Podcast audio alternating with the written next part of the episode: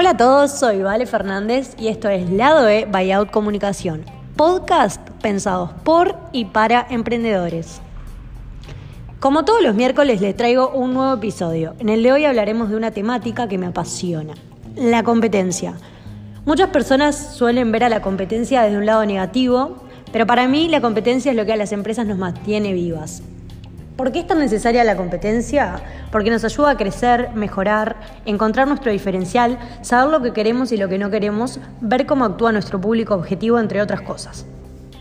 Lo que es negativo de la competencia es estar constantemente midiéndose con los otros y estar en el minuto a minuto de lo que hacen. Es negativo porque realmente te volvés loco. Pero generalmente las personas que están por lanzar un emprendimiento o abrir una empresa, a la hora de realizar una investigación de mercado, necesitan entender cómo actúa la competencia para saber cómo tienen que actuar ellos. No hay que ver al otro como un rival, sino como un colega. Ese es mi consejo. Y eso es algo que aprendí trabajando en una multinacional y más cuando llegas a un mercado donde se ofrecen servicios similares.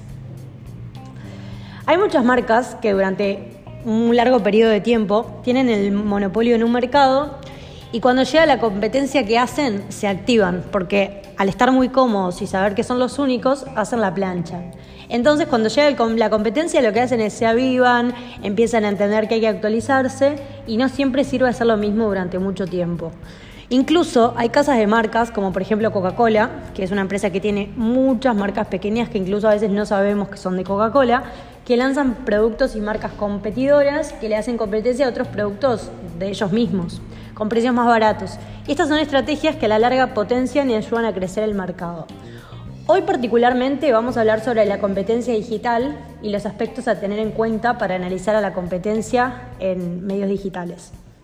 Una de las partes más divertidas del posicionamiento trata cómo analizar a tu competencia en buscadores y todo lo que tiene que ver con Search Engine Optimization es donde creo que más se aprende a ser como cuidadoso y hacer un repaso constante de conocimientos y es una buena forma también de descubrir cosas que aplican a tu beneficio.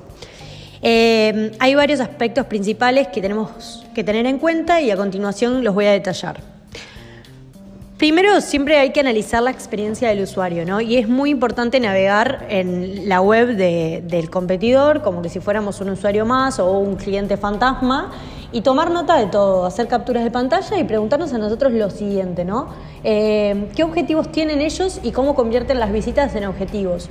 Y un objetivo puede ser desde vender, descargar un PDF, una newsletter, etcétera. ¿Y cómo hacen para conseguirlo, no? Tipo, si usan descuentos, si usan call to actions gigantes, entre otras cosas. También el proceso de carrito de compra, hoy que hay muchas e-commerce, es muy importante ya que es muy fácil ver nuestros fallos propios que en lo que hace bien el otro. Eso es un ejercicio que siempre digo, que hay que estar analizando sí, todo del otro. Después, si tienen señales de confianza, o sea, si tienen un sello de confianza, o también leer la reputación que dicen las personas sobre ellos, em, si la web es visualmente llamativa, si tienen ofertas o promociones especiales, y, bueno, eso son como las cosas de, dentro de la experiencia del usuario. Por otro lado, también hay que analizar los perfiles de los enlaces, o sea, si dominan enlaces, cómo los dominan, qué tipos de enlaces utilizan, si son de directorios, de blogs, de podcast, entre otras cosas, si llevan a cabo acciones como de, videos, de infografías, entre otras cosas, eh, si tienen link que, que linken directamente a compras, eh, qué tipos de textos usan. Bueno, esto como va a ser muy útil para saber si lo que estamos haciendo es mejor o peor que ellos y si realmente tienen una buena estrategia y además nos va a dar ideas de dónde y cómo podemos conseguir enlaces de calidad, ¿no? Otra cosa muy importante son las redes sociales de la competencia. Es importante saber si nuestros competidores están presentes en las redes sociales, cuáles utilizan, por qué no utilizan otras y también saber qué acciones llevan a cabo y si realmente les resulta, ¿no? Hay que leer los comentarios, el engagement que tiene, porque como digo siempre no hay que limitarse a ver los seguidores, sino que hay que entender mucho más. Y acá nos tenemos que hacer muchas preguntas. Ejemplo, ¿cómo se relacionan con los clientes? Eh, si están presentes en redes como TikTok, Twitter, Facebook, si tienen reels en Instagram, por ejemplo, si están en Pinterest, como que también en las redes que son tendencia, si están presentes, cómo interactúan con los clientes, cómo lo hacen, cómo reaccionan ante los comentarios negativos, qué contenido comparten, si hacen juegos, eh, si es contenido suyo o también de terceros, si se unen con alguna marca para hacer alguna como colaboración. Después también hay que analizar los contenidos, que esto va relacionado con las redes sociales, que es como de donde más puedes aprender de los competidores, ya que puedes aprender también qué cosas hacen y qué cosas les sirven y qué cosas no. Y no sos un copión por hacerlo, sino que también estás como en la tendencia y, estás moviéndote dentro de un mismo entorno donde sabes lo que funciona y lo que no, y eso es buenísimo, ¿no? Eh, bueno, hay que hacerse una serie de preguntas dentro de la estrategia de contenido, que es, por ejemplo, eh, ¿Tienen contenido generado por el usuario? ¿Tienen un blog? ¿Tienen un canal de YouTube? ¿Tienen un canal de podcast? ¿Tienen una comunidad bastante activa en ese blog o en esos canales? ¿Qué tipo de contenido utilizan en la web? Que eso es el punto uno que nombré.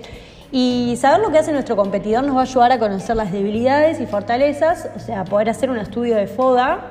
Eh, para los que no saben qué es FODA, es fortalezas, oportunidades, debilidades y amenazas.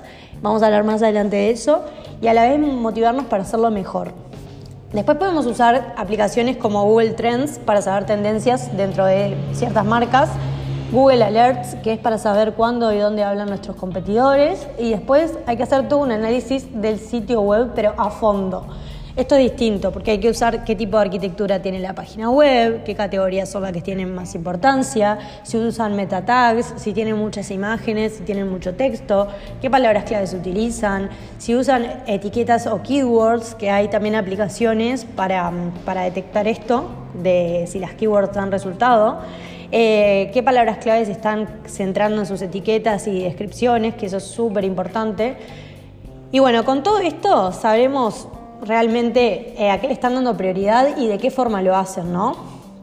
Por eso mi consejo para redondear eh, en este episodio es que siempre en las propuestas o para la vida misma hay que mirar al costado y saber lo que está haciendo la competencia. No cerrarse en la realidad que vive uno o en la empresa o en el negocio o quedarse en una misma burbuja, sino saber que la competencia siempre es crecimiento y como dije es lo que nos mantiene vivos. Así que bueno, espero que les sirva este podcast y como todos los miércoles nos escuchamos en lado de ya tenemos 20 podcasts, así que no hay nada más lindo que si te gusta escuchar, te sentás al solcito, que ahora empiezan los días muy lindos y te actualizás con los podcasts de Out Comunicación. Soy Vale Fernández y les mando un beso grande.